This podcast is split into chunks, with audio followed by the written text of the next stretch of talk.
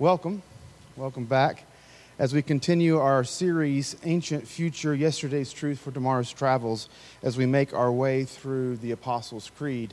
Uh, we're in the third article of the Creed, which says, I believe in the Holy Spirit, the Holy Catholic Church, the communion of saints, the forgiveness of sins, the resurrection of the body, and the life everlasting. And today, we're looking at that phrase, I believe in the forgiveness of sins. Now, our service opened in the call to worship uh, with someone reading from Luke's gospel uh, this, this passage. I just wanted to refer back to it. Do not judge, and you will not be judged. Do not condemn, and you will not be condemned.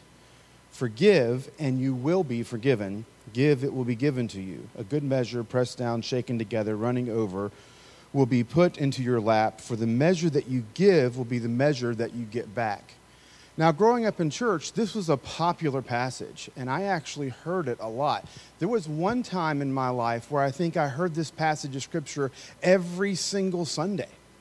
Like every Sunday, this passage of Scripture was either read or cited, uh, referred to in one way or another. And generally, like 99.99% of the time, it was done in the context of taking up an offering right? And so we want you to kind of give your money uh, to the Lord, we'll say, also known as giving it to the church. and the expectation is that the Lord will return your money to you, pressed down, shaken together, and running over. It's as though the, that God was running the best ROI that you could find. Uh, that's a return on your investment for you pedestrians, right? I'm actually a pedestrian when it comes to money myself, but I've, I've heard my business uh, faculty colleagues use terms like that, right? So, but there's a challenge with this, and um, it's, it's, uh, it's multi leveled. So, one, it kind of treats God like God is somehow obligated to do something, and you kind of got God kind of caught behind the eight ball. Like God's going to have to respond to what you do. Um, God can't be manipulated.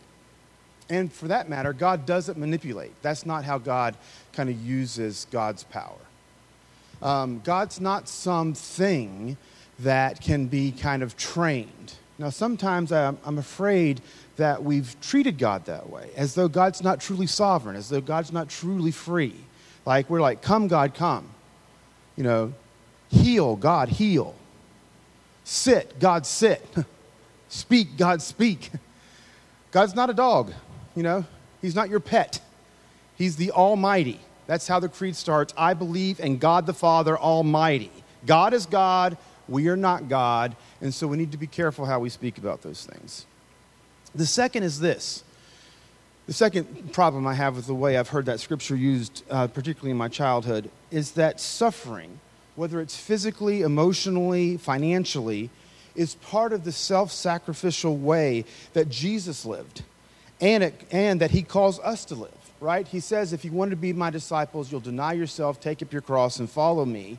And that doesn't seem like getting rich. Um, the, literary, the literary context also does not suggest that money is implied in this kind of economy of exchange. Rather, it's judgment and forgiveness. It's like when you judge, you'll be judged.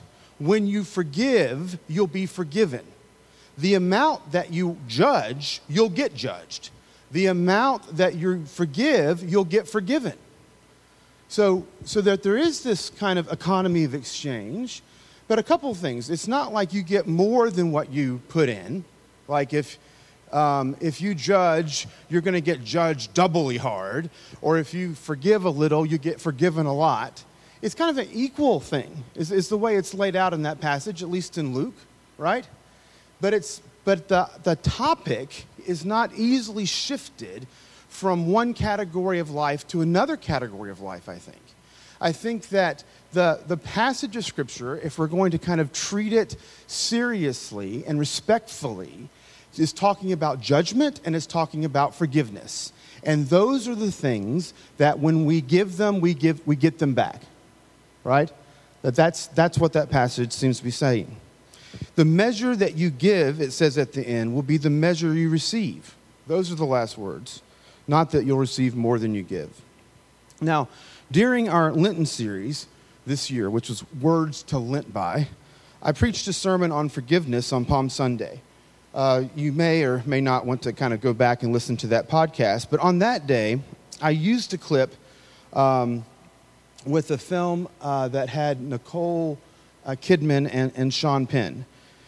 That was actually the second time I'd used that clip. I, would used it a couple of years ago as well. Um, you know, they say if it's good, it's worth using once or twice or three times. So I want to show it again today. Um, I mean, we know it's summertime, and in summertime, you often get reruns, right? Your favorite shows are no longer playing their normal things. So consider this a summertime sermon that you're going to get to see a rerun of what you saw back in when the, the series was still new, back in March. Um, we're using it particularly because I think it expresses beautifully the, what's revealed in Scripture, and that's this that we can benefit from forgiving as much as we can benefit from receiving uh, forgiveness. Uh, let's, let's take a look.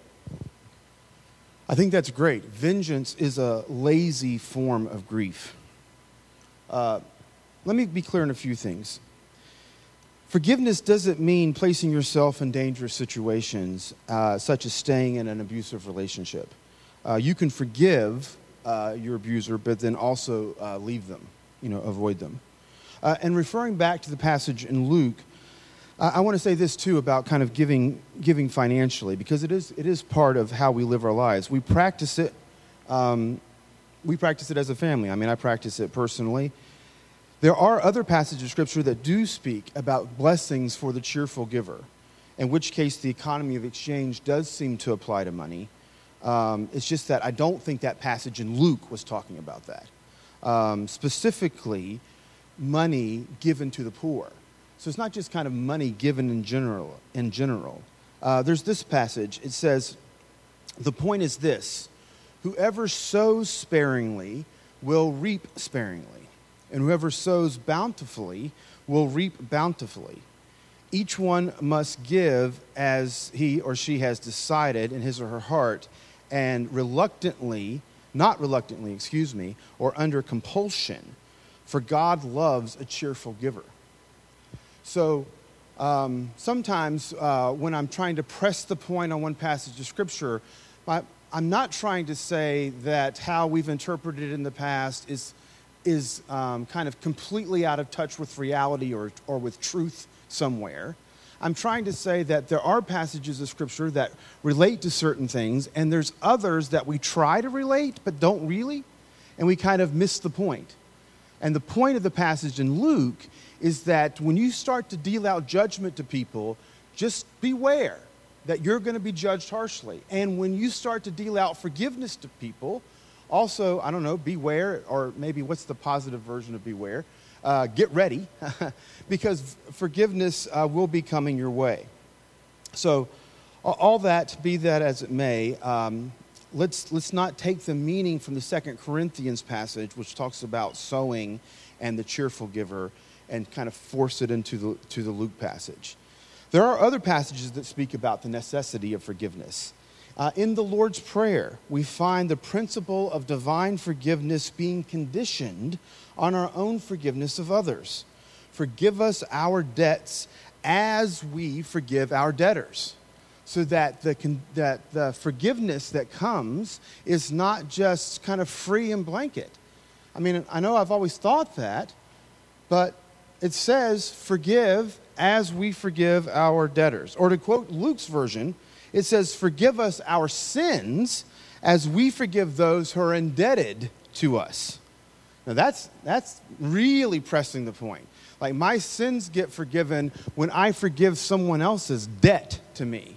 Whatever kind of that might mean, I guess, but generally, debt to me would mean finances. So I love this. I love it because it prevents us from spiritualizing the gospel in ways that deny the earthly and the real life aspects of the gospel. Christianity, as I said uh, a few weeks ago, is not something that we just sit around and think about. The Christian faith has to do with our lives, it's something we practice. That's why people were taught the Apostles' Creed because they want to say, this is what we say, so we get baptized, and we get baptized because we're going to live differently, right? We're going to live as disciples uh, of Jesus Christ. So I was speaking uh, with the staff about forgiveness this week, earlier in the week before I made my trip, and I was questioned on this idea of conditional, the nature of forgiveness. They said, uh, Aren't we just forgiven simply when we ask? I mean, regardless of whether or not we forgive? Uh, that's what I was taught, they said. Salvation is just between me and God, it doesn't really have anything to do with anybody else. And, and, and certainly, there's this sense in which, particularly in Protestantism, we've wanted to kind of bypass the role of the minister, right? So, a, a priesthood of all believers, we say. Uh, it's a play off words that come from one of Peter's epistles where he says, We are a nation of priests. So I've, I've said this before too. This is like rerun episode two. But I'm going to say it again because I want you to hear this. To believe that your role as a priest in the priesthood of all believers means that you can just go to God and you don't need somebody else is a Protestant heresy. It is wrong thought and doctrine. The role of the priest, not just in Judaism, but in all kind of ancient Near Eastern religions, the role of the priest was to go to God on behalf of someone else. If you were going to be the priest, you were held responsible for the spiritual well being of the people that you were shepherding. And so the idea that somehow we become a nation of priests or a group of priests doesn't mean that we don't need priests. It means that all of us get to function as priests meaning that any of us can go and pray for the sick. Any of us can hear someone confess their sins and say, Look, the Lord forgives you, go and sin no more, right? It means that we all get to play that role. It doesn't mean that we don't need the role played. That was good. That was, I'm preaching better than you're shouting. I got this handheld mic, you know, so I'm feeling more, you know, old school. Be careful. So let's look at a couple other passages real quick. This is one of my favorite. It comes out of Mark chapter 11. Um, it's kind of after the, uh, the, the cursing of the temple and that whole destruction scene. And Jesus says this this is the concluding statement of a conversation that he's had with Peter. He says, Whenever you stand praying, forgive if you have anything against anyone. Whenever you stand praying, forgive if you have anything against anyone, so that your Father in heaven may also forgive you your trespasses. It seems like there's some expectation on our part. Uh, uh, the end of John has something very similar. Um, I believe this is John 21.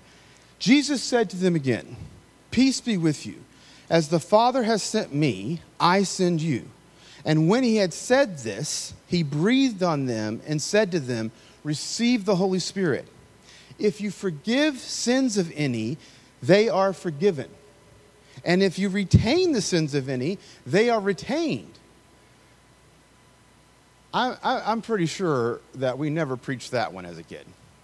I mean, the forgiving the sins, yes, but that retaining of sins, that, that's so far out of our. Uh, theological and spiritual imagination that I'm not even sure we know what to do with that one. That's, that's an interesting one. Jesus said, If you love me, you'll keep my commandments. Being a disciple of Jesus requires obedience. That's also from John. That's John 14.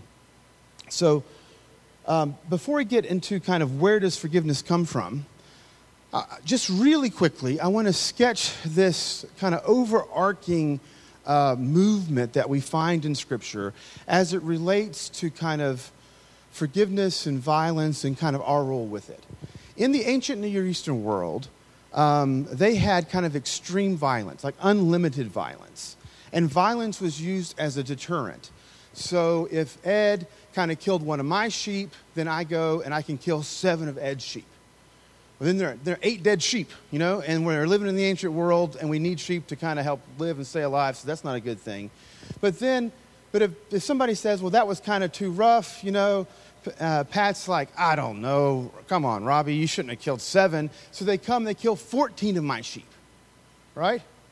And, and, and then Alan, Alan comes to my rescue and he says, well, wait a minute, 14 sheep's too much right? And we come back and we kill 28 of Pat's sheep. We take out his whole flock, right? So the, the violence, unlimited violence, would just escalate.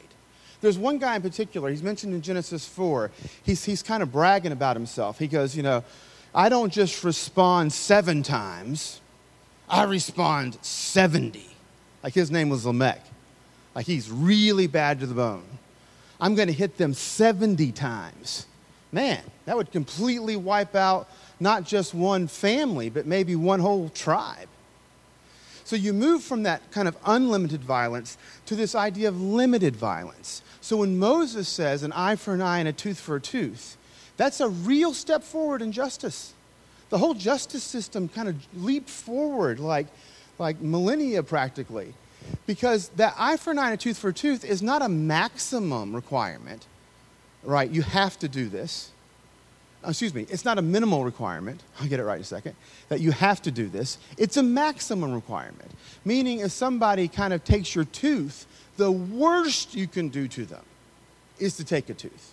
Like, you don't have to take their tooth. But that's the worst you can do. It like it put a limit on the violence. So we go from unlimited violence to limited violence. And then that's in, you know, Exodus. We get to Leviticus, and Moses is like, man, this is working so good, and how we treat these other people. Why don't we ratchet it up a couple of notches more? And he says to them, love your neighbor as yourself. You'll find that in Leviticus. Love your neighbor as yourself. So we go from unlimited violence to limited violence to what I think could accurately be described as limited love. Right? Because he's not saying love everybody, I don't think. He's saying love your neighbor. So I'm not sure he's saying love the Egyptian or love the Canaanite or the Philistine. I think he means love your fellow Jew who kind of lives in your neighborhood. But then this other guy comes on the scene. You've heard of him. He's from the Middle East. He was probably a little short, kind of dark skinned, didn't write anything, but his name was Jesus. And he said this He said, Pray for those who persecute you. And you have heard it said, Love your neighbor. But I say to you, Love your enemy. So here's the overall arc of that, right? We move from unlimited violence to limited violence to limited love to unlimited love. Like that's that's to follow Jesus. To follow Jesus is to actually pray for those who persecute you, to love your enemies. And I actually have a t shirt that says, I think when Jesus said, love your enemies, he probably meant don't kill them. I should have wore that today.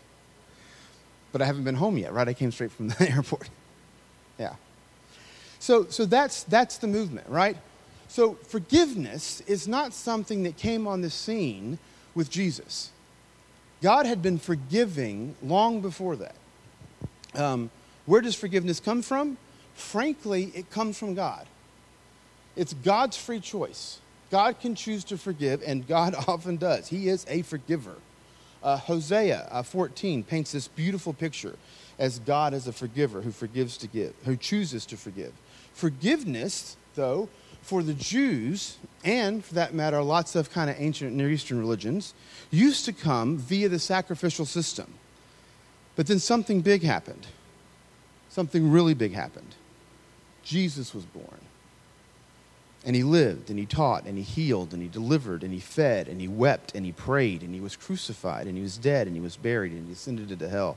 And the third day he rose again from the dead. He ascended into heaven and he is at the right hand of God the Father from whence he shall come to judge, right? The uniqueness of Jesus and the superiority of Jesus is the topic of the sermon that we call the book of Hebrews in that, you see that Jesus is superior to the angels. He's superior to Moses. He's superior to Aaron. He's superior to any high priest. He's superior to the very sacrificial system itself. Um, here's, a, here's a little lesson from Hebrews 6. So, as we've kind of making our way through the creed, sometimes we kind of veer off a little bit to say, well, this is how this tradition believes and practices, and this is how this tradition believes and practices, but we're trying to find the, the common center.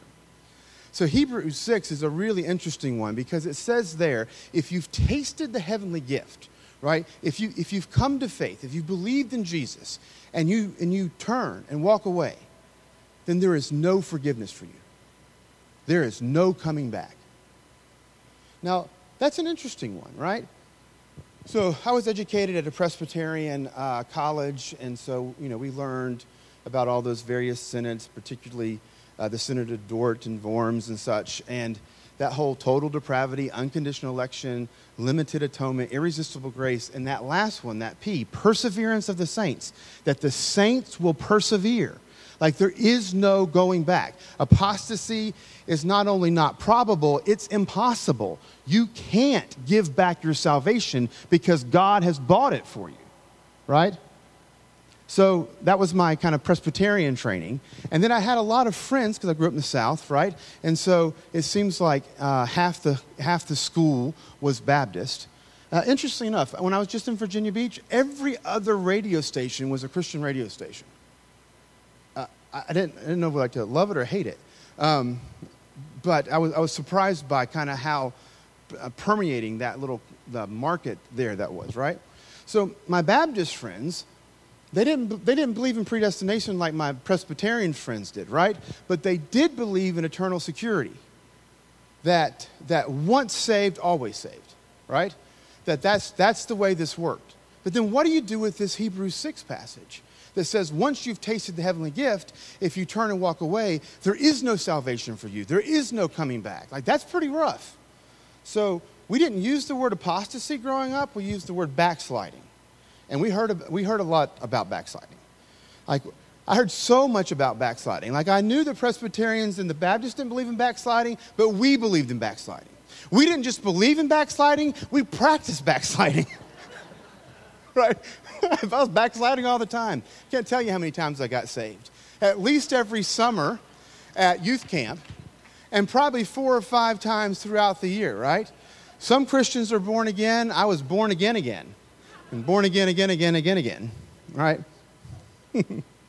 so, so who's right, right?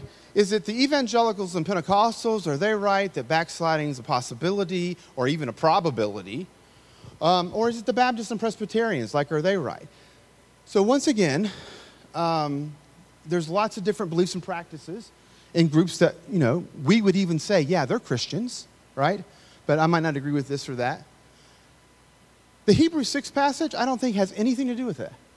Like, that's the one they use to argue either side of it, particularly those who want to believe the possibility or even the probability uh, of backsliding. They love that Hebrews 6 passage because it sounds like people are turning and walking away, and they're like, aha, I got you, my Baptist brother. What you going to do with Hebrews 6?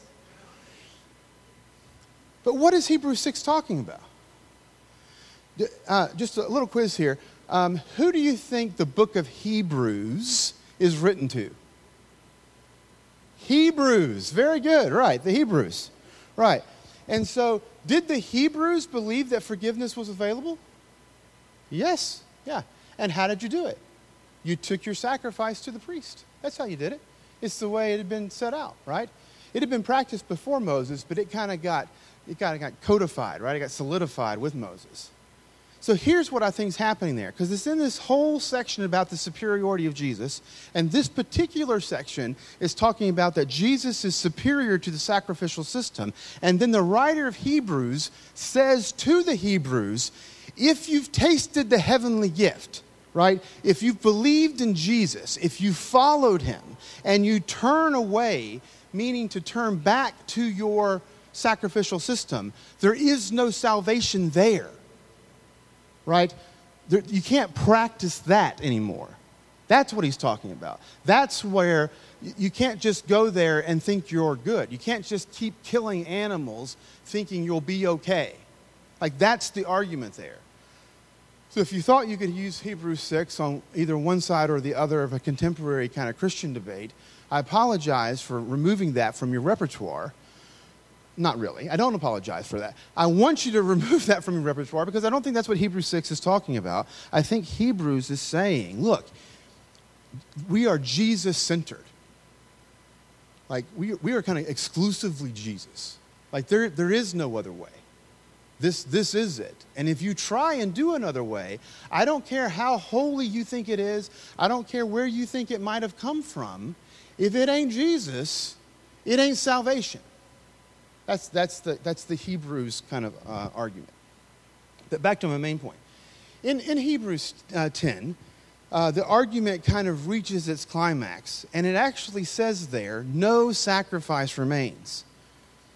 But if no sacrifice remains, and God is a forgiver, then how does God's forgiveness that God freely gives get appropriated to any person? How do I get to participate in that free gift of forgiveness that God gives? So at the end of chapter 10, it said, No sacrifice remains. Well, if no sacrifice remains, it begs the question, What am I to do? And Hebrews 11.1 answers it, I believe.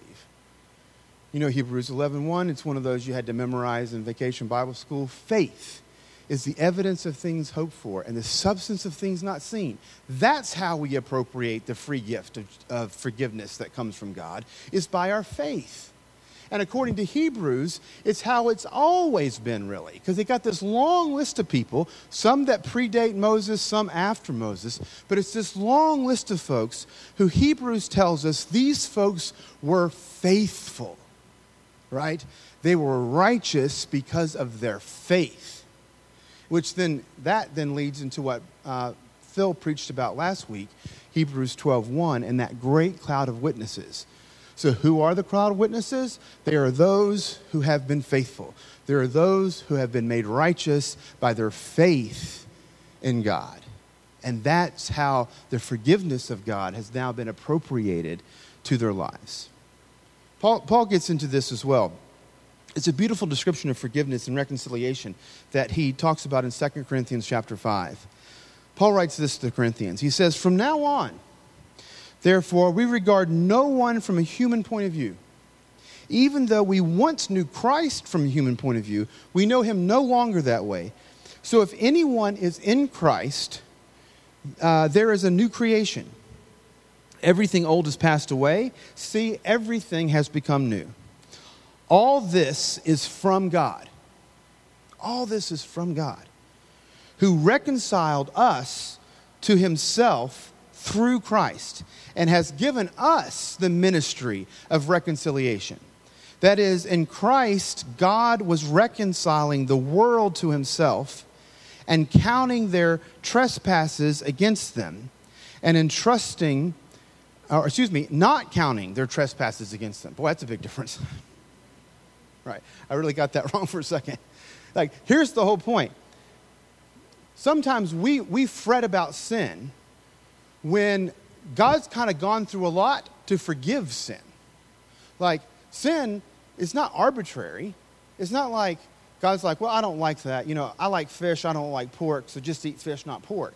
No, uh, sin is those things that kind of drive us away from God and drive us away from each other. So God doesn't want us to do it for kind of our own sakes. Yeah? And so God's gone through all this to reconcile the world through Christ to Him. And then it says this not counting their trespasses against them and entrusting the message of reconciliation to us. So we are ambassadors for Christ. Since God is making His appeal through us, we entreat you, Paul says to the Corinthians, on behalf of Christ, be reconciled to God. For our sake, he made him, meaning Jesus, to be sin who knew no sin, so that in him we might become the righteousness of God. And that is a beautiful passage of Scripture. Like, that's what drives us. We, we want to be reconciled with God because God is a reconciler, right? He's, he's kind of done all this work. It's God who has done this. It's not us. It's not like you've done some great thing to kind of be forgiven, right? God's done it. And now he wants us to carry forward the ministry of reconciliation. Uh, Jesus' brother, James, uh, wrote a book in the Bible, and he gets into this topic as well. James says this You do well if you really fulfill the royal law according to the scriptures. You shall love your neighbor as yourself. But if you show partiality, you commit sin and are convicted by the law as transgressors. For whoever keeps the whole law but fails on one point has become accountable for it all. Man, that's tough. For the one who said, You shall not commit adultery, also said, You shall not commit murder. Now, if you do not commit adultery, but if you are a murderer, you have become a transgressor of the law. Man, this sounds hopeless. So speak, James says, and act as those who are to be judged by the law of liberty. For judgment uh, will be without mercy to anyone who has shown no mercy. But mercy triumphs over judgment. Look, I'm a dad. Uh, sometimes my kids do things that are wrong. Sometimes I, I can show them mercy. It doesn't mean I'm not being a just father. It's me, it means that my, the goal of my mercy is the same as the goal of my judgment. It's to restore them, not simply to punish them. Right? Because it's rooted in love. That is exactly how I think God is with us, except better, right? That that's how it works. We're judged by the law of liberty for judgment will be without mercy to anyone who has shown no mercy. So that doesn't mean that some people won't be judged without mercy. In fact, I think it means that they will be judged without mercy. But they're judged without mercy because they would not show mercy. But that's not God's way, because God's way is for mercy to triumph over judgment. Later in the same book, James says this Are any among you suffering? I don't think that's a rhetorical question for him, right? Are any among you suffering? Yeah, but just two of you. You should pray. Are any cheerful? Okay, yeah, right, thank you. Right? Same amount of suffering and the same amount of cheerful. That's interesting. And I'm not even sure. I think it might have been the same person who's both suffering and cheerful. They should sing songs of praise. Are any among you sick? They should call for the elders of the church and have them pray over them, anointing them with oil in the name of the Lord, and their prayer of faith will save the sick. And the Lord will raise them up, and anyone who has committed sins will be forgiven. Therefore, confess your sins to one another. Pray for one another so that you may be healed. The prayer of the righteous is powerful and effective. So, look, I don't know when the last time you confessed a sin to somebody else, right? I know that, again, in our expression of Christianity, we don't have like a confessional booth, right? You don't come in and say, hey, Robbie, forgive me for I've sinned. And I'm like, go say three Hail Marys, right? That's not our practice. But in, in the kind of Pentecostal, charismatic, evangelical world, there was a phenomenon, and it may be still kind of popular, but it was really popular kind of back in the 80s maybe the 90s. We called them accountability partners. Somebody remember that term? That was a popular term back in the day. The accountability partner was just a Protestant version of the Catholic or the Orthodox confessional booth. It was a way of not of saying to someone else, "Hey, I'm struggling. Hey, I've sinned." So I think we should be confessing our sins more. And I know that's not very popular. And, and, and I also realize that it could be kind of dangerous, right? You confess your sins to somebody, and next thing you know, on Facebook, everybody's going to know what your sins are, right? Social media is, is both a, a, a good thing and a bad thing, or at least a dangerous thing. So I think we do need to be confessing our sins. I think we do need to be wise about it, right? I'm, I'm not encourage you. I'm not encourage you to kind of you know post on your Facebook your sins, or to wear a sign around your neck your sins. But I am saying that you need community, And I am saying that you do need to confess your sins, and not just to God, you need to be confessing your sins to one another. Because there's something powerful in it. Because when the sin is, is in secret, it, it, has, it has this potency over you. But when you can kind of speak the truth that, yes, I've sinned, and someone else kind of then hears it and knows it, there's something that happens in that that kind of sets us free. That, that we get bound by our habits. And it's difficult for us to kind of break particularly bad habits. Habits that are driving us from God or driving us from one another, or sometimes even driving us from our very selves. So we have set the front of the church up in kind of a traditional altar. There's, there's pillows on the ground, there's kind of short altar stations, and you can either come and kneel or you can sit. But I'm going to invite you to come to the altar. For those of you who don't know that term, the, the altar in a sacrificial system is where the animal would be killed. We're not going to, no one's getting killed here today, right? but you're coming to that altar to kind of uh, physically come but then kind of spiritually sacrifice. And I'm inviting you to come and to pray and to ask for forgiveness and to ask that God would help you forgive those who have harmed you. Because holding on to unforgiveness is like trying to hold on to cancer, it will eat you from the inside out. And we're going to have some elders, and they're going to kind of be in the far wings, and they're going to have some anointing oil to pray for you if you're sick. So if you want to confess your sins to someone, or if you want to have prayer, or if you want to um, pray with somebody, you have that opportunity. And again, that's kind of to the far left or right. But if you just want to come and pray and confess to God, then come do that.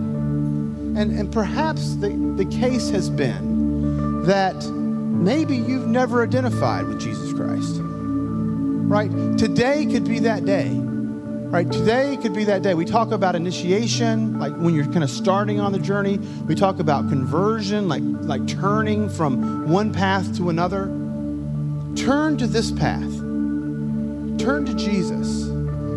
Find the life that is available when we give and when we love, right? When we measure our judgment, but we don't measure our mercy. Because that's the God we serve. And that's the best way to flourish, I believe, as a human being. So there'll be places to come and kneel and pray. There are folks who want to pray with you. And it also said, for those, what does it said? Are any of you cheerful? Hopefully somebody more than just more than just Josh. They need to sing a song of praise. So we're going to do that too. So there's going to be some singing and there's going to be some praying because we're actually going to try and practice this belief that says, I believe in the forgiveness of sins. You should come now.